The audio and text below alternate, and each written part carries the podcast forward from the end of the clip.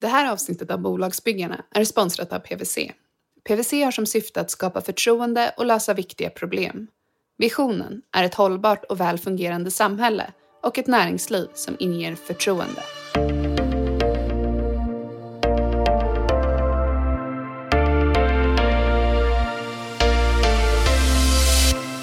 Det här är Bolagsbyggarna, en podcast där vi ställer raka och personliga frågor om hur det verkligen är att bygga bolag. I varje avsnitt träffar vi ledare, entreprenörer, investerare och experter som alla, på sitt sätt, axlar rollen som bolagsbyggare.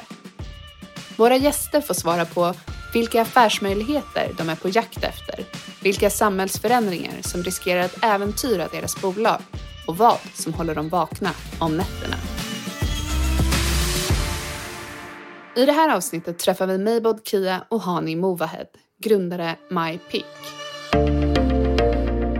Vi reste runt första året och eh, träffade majoriteten av regionerna med olika titlar, regiondirektörer, HR-chefer och såg att de behoven de hade och de utmaningar de såg eh, klingade väl exakt med de utmaningar även vi såg som jobbade inom vården, som vårdpersonal. Så tänkte vi att det här är ju värt att liksom, eh, se upp sig på sitt vanliga jobb och satsa helhjärtat på. Nej, men när man pratar hållbarhet så gäller det också att vara ekonomiskt hållbar för att kunna skala upp en idé, för att växa idén. Även sociala företag eh, behöver vara attraktiva för medarbetare. Och då, då behöver man också växa och, och ha en framtidsvision. Och då tror jag att man behöver ha en viss ekonomisk lönsamhet, ja, för att kunna växa. Och det där var Johan Rippe, partner och styrelseledamot PWC, som är vår gäst i studion.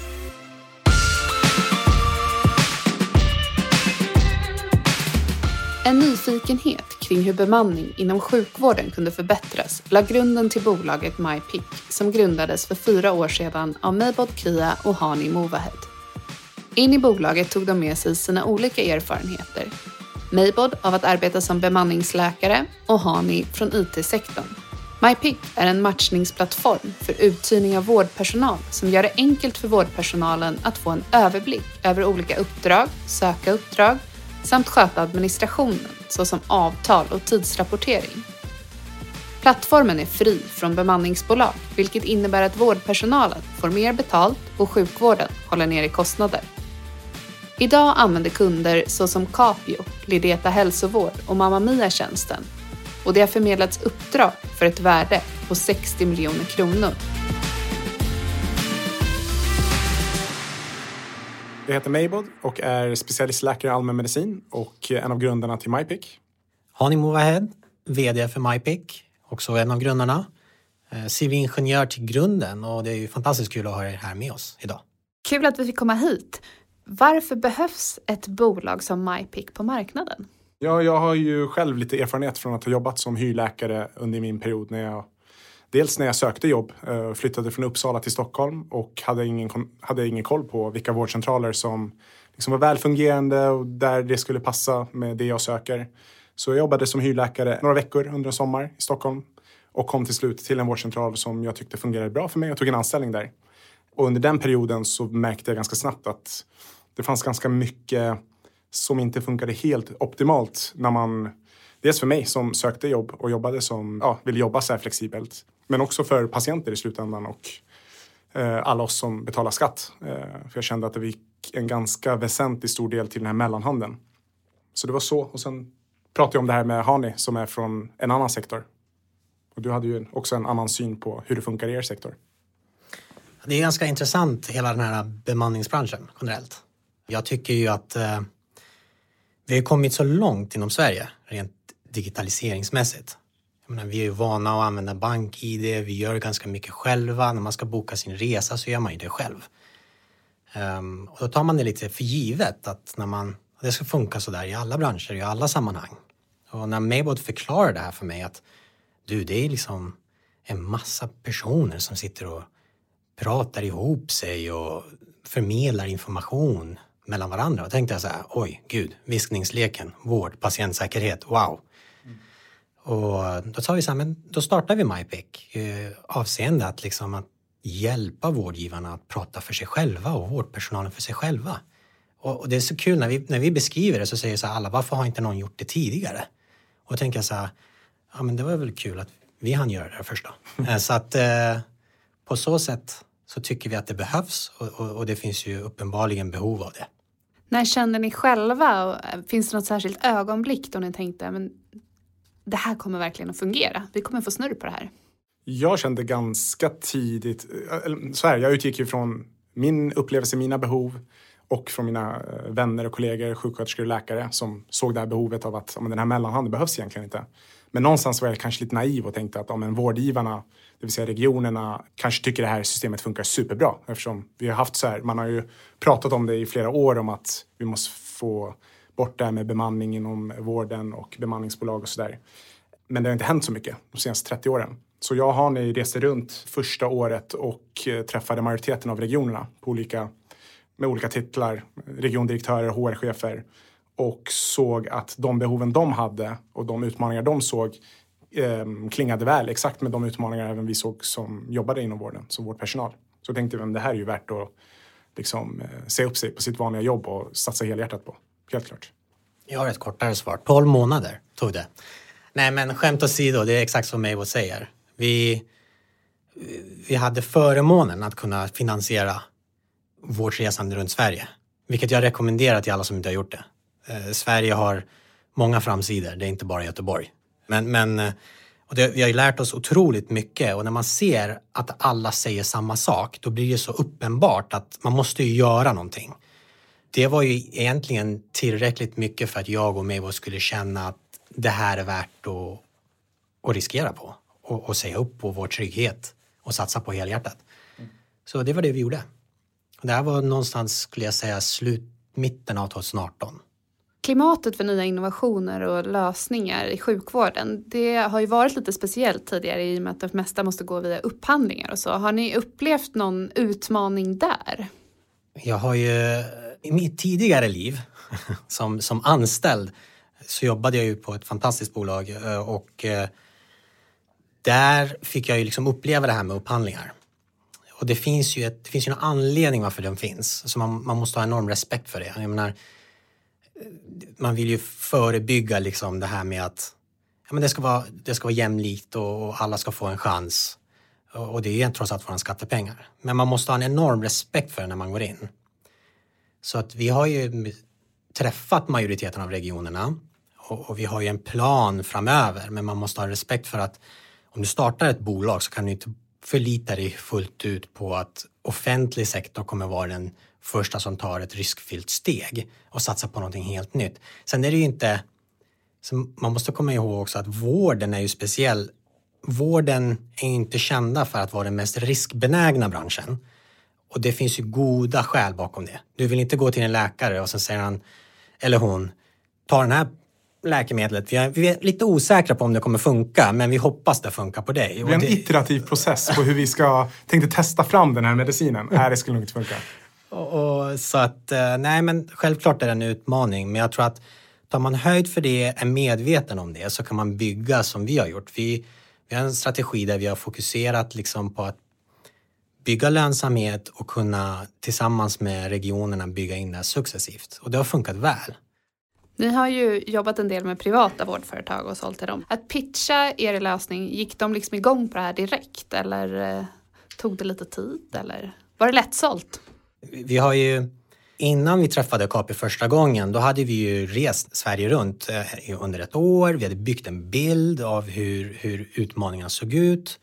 Så när vi träffade Capio första gången, och jag glömmer aldrig här, här i Stockholm, så det var det som nästan en uppenbarelse när vi satt i rummet och allt vi sa satt folk runt i bordet och nickade kring.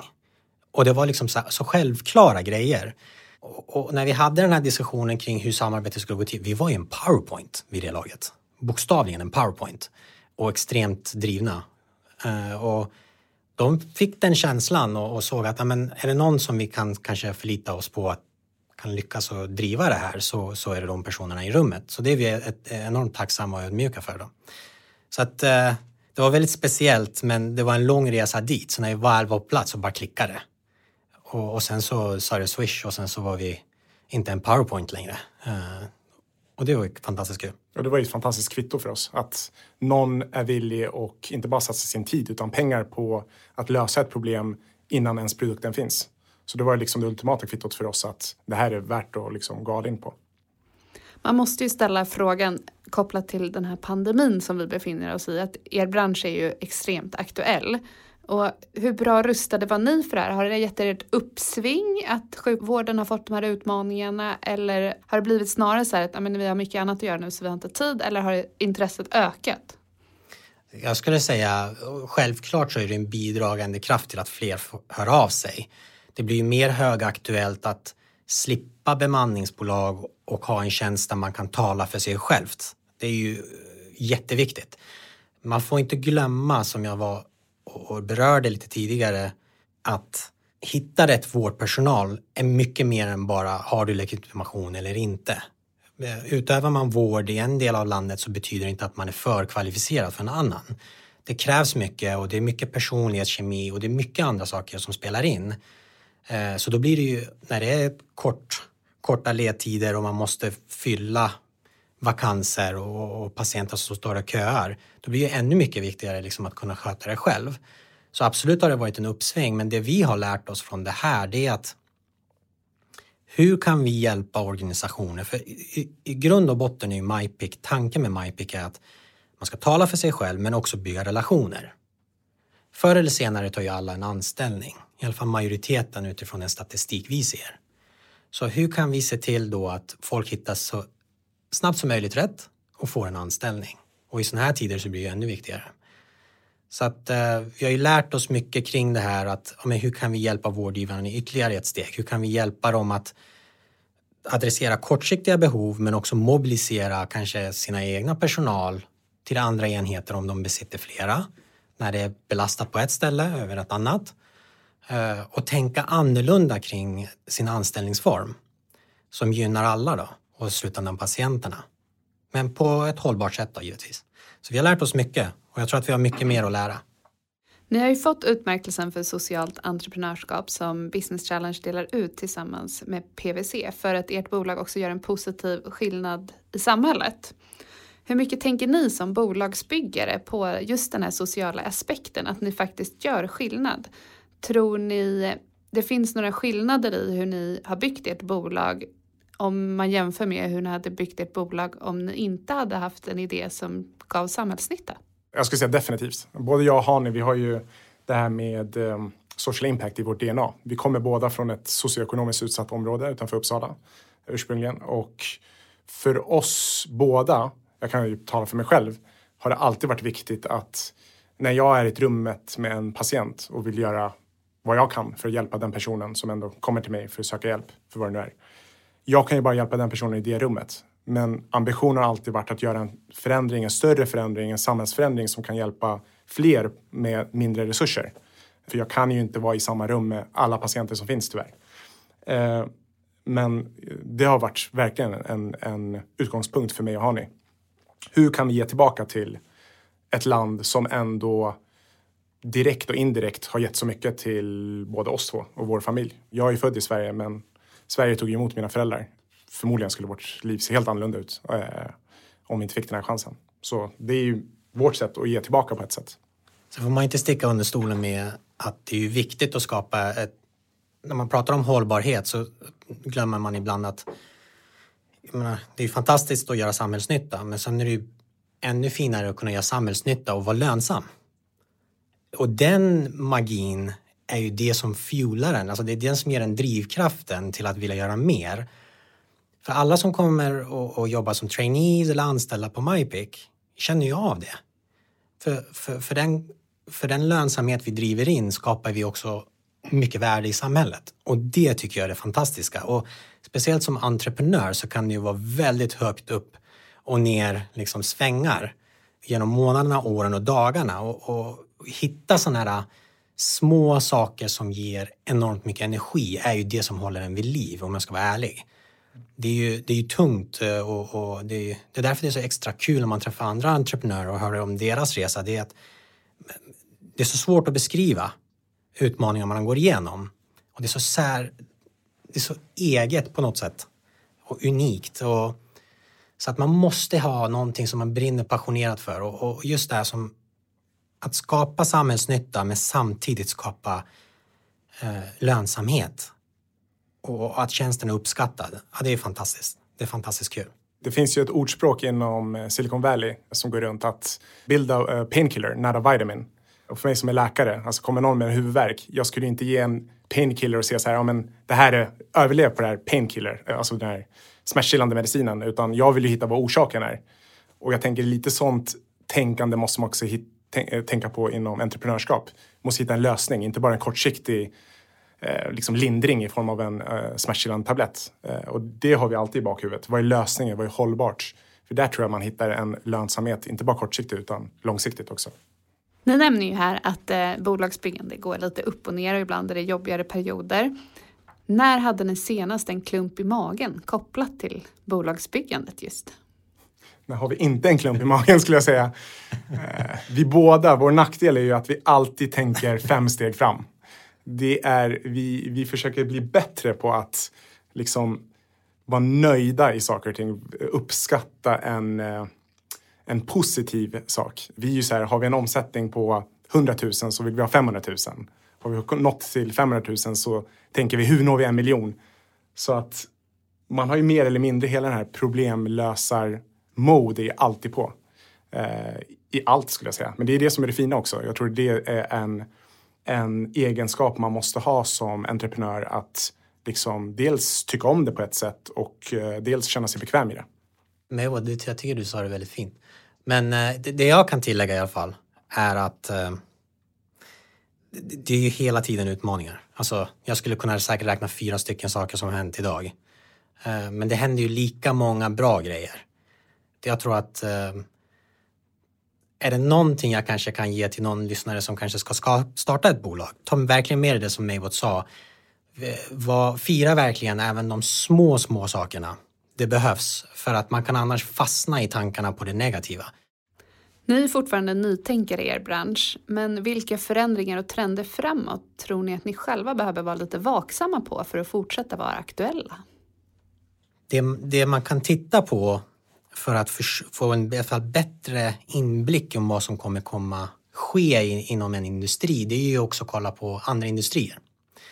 Att, att jobba med lite flexiblare, i alla fall att jobba och ha mer kontroll över sitt schema är ju någonting som många industrier, många branscher tar för givet. Jag kommer ju själv från IT-branschen. Att, att styra mitt schema har, haft, det har varit en förmån som jag haft och inte tänkt på förrän jag kom in i vården. Samtidigt har jag respekt för att patienter är bokade och man kan inte liksom avboka en patient en kvart innan bara för att man känner att man vill vara hemma den dagen. Så att det finns ju, en, det finns ju extremer åt bägge hållen.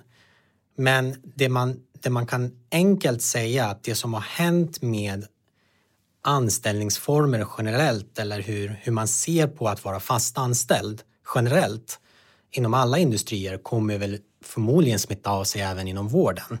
Det vill säga att man har mer kontroll över sin vardag. Men sen måste man ju hitta den här balansen av hur kan man ha flexibilitet utan bekostnad på patienten eller, eller kompetensutvecklingen inom vården eller vad det nu må vara. Eh, men det skulle vara konstigt om inte det blev så att man, man rör sig mer åt, mer åt andra typer av anställningsformer. Det skulle vara konstigt. Sen skulle jag också säga att jag tror också det är viktigt att titta på andra sektorer och se hur man är annorlunda. Till exempel vi som jobbar inom vården. Då. Det vi rör till stor del, det är den här gigekonomin. Men vi vet också att eftersom vi verkar inom vården, vi kan inte riktigt jämföra oss och titta på vad till exempel Uber gör. Där den, vad ska man säga, mötet mellan förare och eh, kund är rent transaktionell. Eh, inom vården är det helt annorlunda. Du vill ju oftast vet, helst vill du veta vem du kommer till, om det går, eh, som patient. Och helst gärna komma tillbaka till den personen, speciellt om du har en kronisk sjukdom. Så att det gäller ju också att se vad, har förståelse för sin egen, den domänen du verkar inom. Vilka är det ni jagar just nu? Vem skulle ni vilja få till ett möte med? Vi har ett möte med den personen redan på fredag. Exakt. ja, det, det, finns ett antal, men jag, jag, skulle ju... Definitivt är det ju alltid så att är du en verksamhetschef och tycker att det är jobbigt att hantera all administration, alla kostnader och alla bieffekter av att ha att göra med ett bemanningsbolag, eh, då tycker jag definitivt du borde höra av dig till oss. Och det är de vi vill träffa såklart. Sen, eh, som Maybod hintade på, vi har förmånen att träffa någon som vi har faktiskt haft som avsikt att träffa de senaste sex månaderna på fredag. Så att jag skulle vilja träffa flera politiker faktiskt, som verkar inom vården. Jag tror de har en helikoptersyn och en väldigt god insyn i vad, vad problemet är som kanske inte vi har väldigt, som är enklare för dem att se än vad vi kan. Och kan förmodligen, bara att de vet om att det finns någonting som MyPick och att vi kan hjälpa dem, skulle nog ge, skapa mycket värde. Nu blir man ju jättenyfiken vem ni ska träffa på fredag men det antar jag att vi får hålla hemligt ett litet tag till. Men ett jättestort tack för att vi fick komma hit och hälsa på er idag. Tack själva.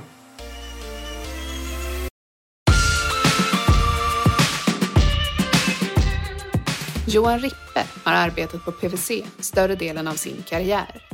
Efter sin senaste roll inom bolaget som vice VD är han idag partner och sitter i styrelsen. PWC är marknadsledande inom revision samt skatte och affärsrådgivning och har 2900 medarbetare på 33 kontor i Sverige. Som revisor har Johan under åren arbetat med både stora och små bolag. På PWCs kundlista finns 36 000 kunder i varierande storlek och med olika verksamhet.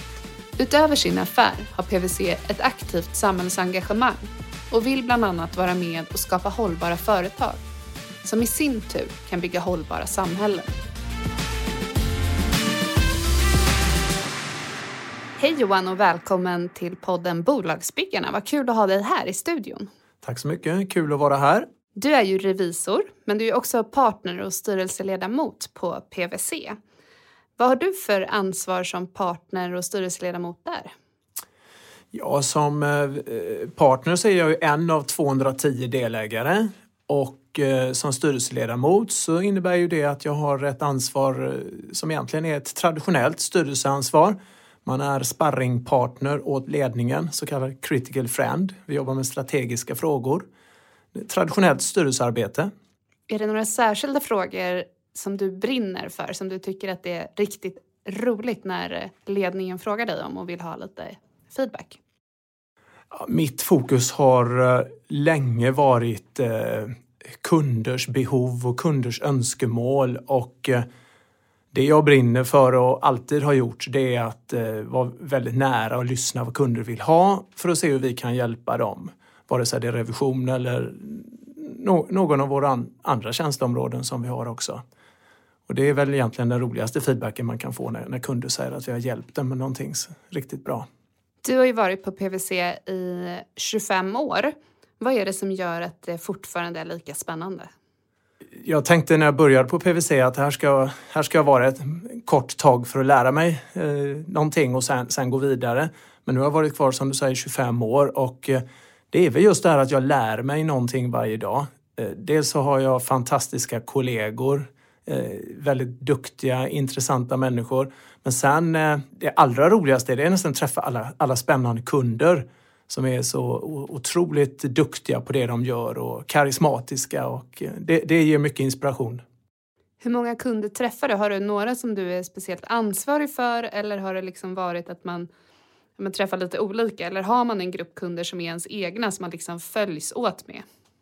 Det rör på sig ganska mycket men, men själv har jag kanske 8-10 eh, kunder som jag jobbar väldigt nära. Men sen kommer jag i kontakt med jättemånga kunder under ett år. Många tänker ju revisor, ja men det är den som håller koll på alla siffror och bara det. Gör man mycket mer som revisor än bara siffernördar? Ja, men en revisor jobbar ju väldigt nära ett bolag. Och eh, det gäller ju både om det är ett litet bolag eller ett stort bolag. Och eh, revisionen är ju en sak, men sen är det som du är inne på, det är mycket annat som bolag behöver hjälp med och som företagare behöver hjälp med. Och då är revisorn ofta ett naturligt bollplank eftersom man kan så mycket om bolaget. Hur gör du själv för att liksom alltid vara uppdaterad, för att vara bäst i klassen? Var hittar du inspiration och vad, vad drivs du av? Ja, det där är ju en eh, utmaning i sig i det informationssamhälle vi lever i där information är så lättillgänglig. Så att det gäller ju att hitta sina kanaler. Jag har hittat mina kanaler, det håller mig informerad. Det kan vara via olika nyhetskanaler men sen eh, alla möjliga informationskanaler. Mycket digitalt nu för tiden såklart, där jag hämtar min kunskap. Men sen på ett stort företag som PWC så har vi också en väl utvecklad infrastruktur för kompetens och kunskapsutbyte. Så att jag, jag har mina kanaler både internt och externt. Jag vet att för några år sedan så var digitalisering väldigt högt på agendan hos er. Har ni gått igenom hela den transformationen nu eller hur ligger ni till? Ja, det här är ju någonting som har varit eh, på gång i rätt många år och när vi är absolut inte färdiga. Vi har inte tagit oss igenom den resan utan det här det tror jag aldrig man kommer vara i ett sånt läge att man kan sitta tillbaka lutad och säga att nu är vi igenom. Utan vi håller som bäst på och jobbar med detta. Jag har tagit stora kliv men det finns mycket, mycket kvar och vi vet ju inte ens hur stora kliv vi kommer ta i framtiden heller. Vad skulle du säga är era fokusområden framöver? Nej, men I takt med digitaliseringen och eh, automatisering, eh, användandet av AI, artificiell intelligens, så tror ju jag att eh, det kommer bli mer och mer viktigt att man får ihop samarbetet mellan teknik och människa. Och människans roll kommer ju bli mycket mer att eh, jobba högre upp i värdekedjan, att jobba med mer kvalificerade arbetsuppgifter som att analysera data snarare än att sammanställa data. Och då kommer det ställa högre krav på analysförmåga och eh, förmåga att jobba med stora datamängder. Finns det någon form av rädsla i branschen att AI ska ta över arbetsuppgifterna och att ni till sist kanske blir överflödiga? Nej, men ibland hör man sådana kommentarer, men jag tror inte det. Det är ju vissa arbetsuppgifter som kommer kunna tas bort, men det är ju de som de, man standardiserar och automatiserar. Sen lite som jag var inne på, våran roll, eh, alltså människans roll kommer bli då att jobba med mer kvalificerade uppgifter och eh, ta hand om all information som, som eh, kommer ur eh, datan och användandet av AI och automatisering. Har det här stressat er någon gång i revisionsbranschen, just den här automatiseringen? Nej, no, inte på ett negativt sätt. Utan det är nog snarast att man, man känner en en, en press att ligga långt framme för att se vad tekniken kan göra och åstadkomma. Hur ser man till att vara där framme då? Vad, vad ska man hålla koll på? Ja, nu, nu har jag tur att jobba i ett stort företag som är ett, ett stort eh, globalt nätverk. Så vi, vi har ju mängder med tentaklar eh, ute här. Och vi, eh, vi jobbar nära bolag borta i Silicon Valley och ja, hela världen där det där det finns mycket startups och techbolag som vi försöker ligga nära. Varför försöker ni ligga nära dem? Nej, men det är där, eh, och det gäller ju många eh, storföretag. Jag tror att i startup-miljön så hittar man mer snabbfotade företag som eh, ja, testar och, och provar på ny teknik. Sen när, när, man kan kombinera deras snabbhet och eh, nyfikenhet med de stora företagens behov, det är där jag tror man kan hitta bra lösningar. I den här podcasten så pratar vi om hur man bygger bolag, både som entreprenör men också som ledare. Hur ser du på revisorns roll? Hur är ni med och bygger bolag? Ja, men jag tror eh, en revisor hjälper ju företagare att få koll på siffrorna och att intyga siffrorna då i form av en revisionsberättelse så att andra kan lita på informationen.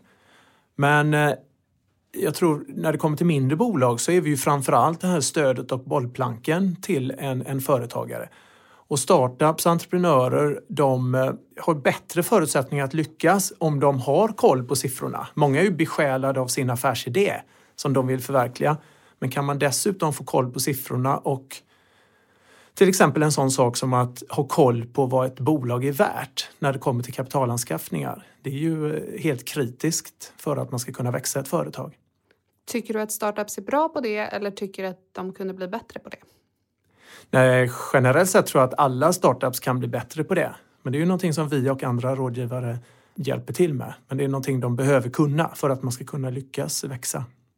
Många av de bolagen som du arbetar med just nu är ju stora och etablerade företag. Men är det något vanligt fel som du ser att entreprenörer och startups ofta gör när de kommer till delar som just ni på PWC hjälper till med?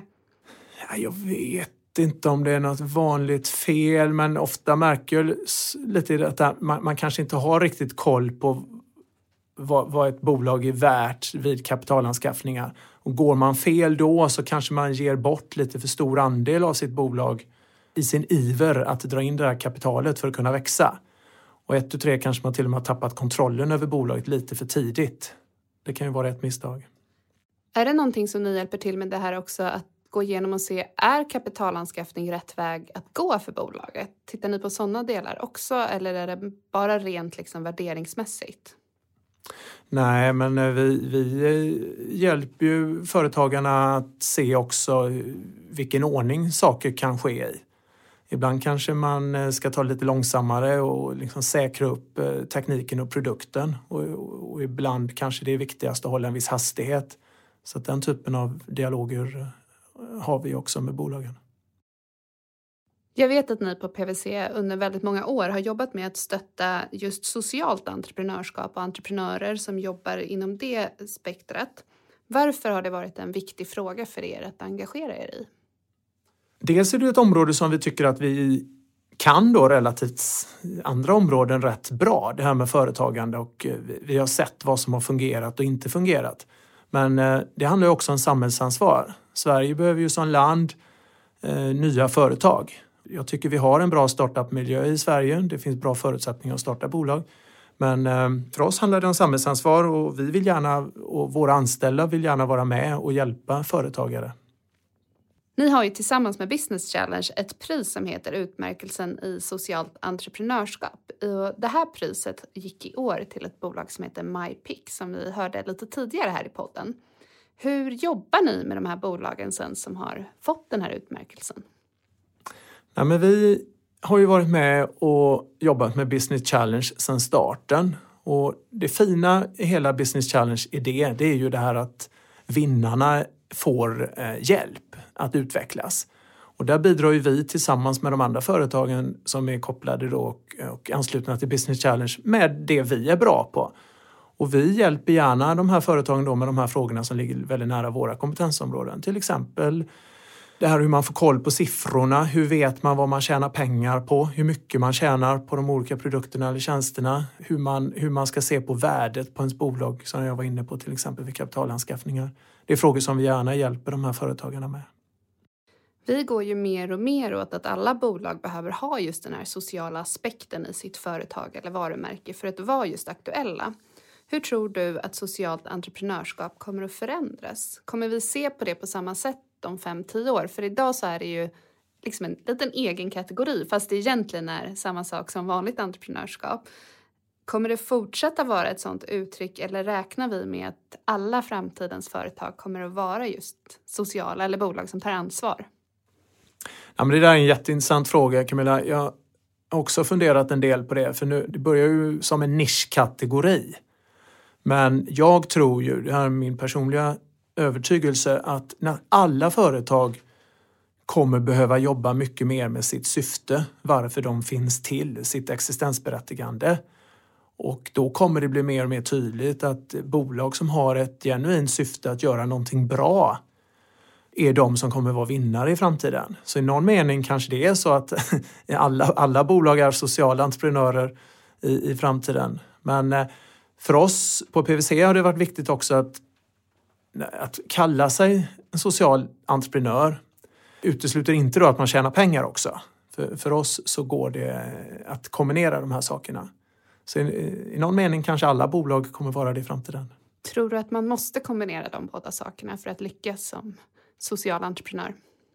Nej, men när man pratar hållbarhet så gäller det också att vara ekonomiskt hållbar för att kunna skala upp en idé, för att växa idén, även sociala företag eh, behöver vara attraktiva för medarbetare. Och då, då, behöver man också växa och ha en framtidsvision.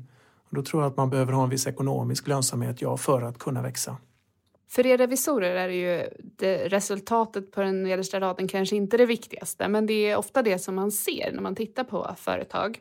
Och eh, många sociala entreprenörer kämpar ju lite med det här att kunna visa på resultat på andra sätt. För där kanske det inte är just siffran på sista raden som är det som visar vilket, var man gör sitt största avtryck.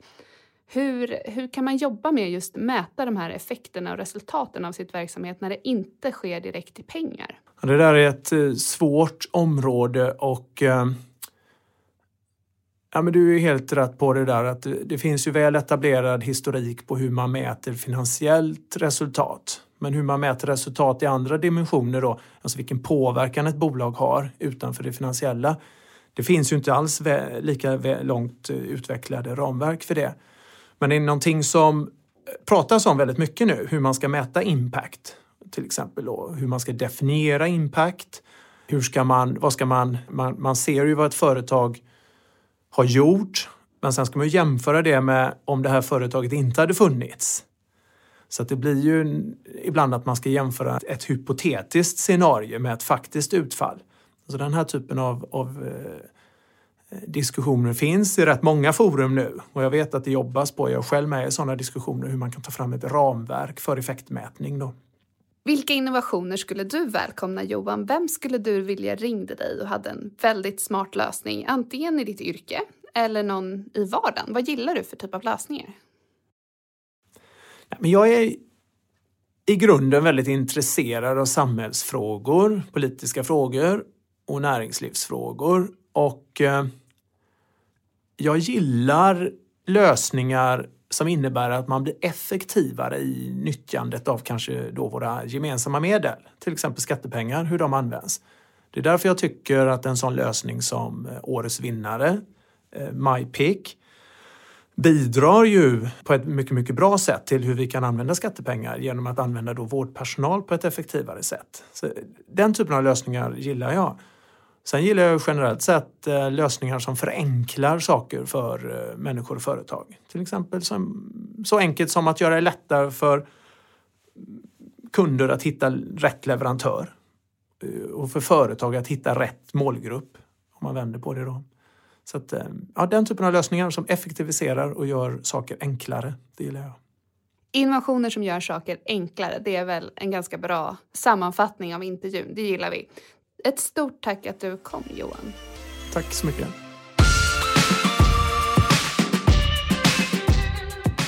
Tack för att du har lyssnat på Bolagsbyggarna med mig, Camilla Ljunggren. Bolagsbyggarna är en podcast som ges ut av Business Challenge. Business Challenge fungerar som de flesta små venture capital-bolag. Vi har ett stort flöde av startups och väljer ut de mest spännande företagen med störst potential för tillväxt. Vi investerar i kunskap, kompetens och kontakter genom vårt unika näringslivsnätverk. Ansök till vårt affärsutvecklingsprogram med ditt företag.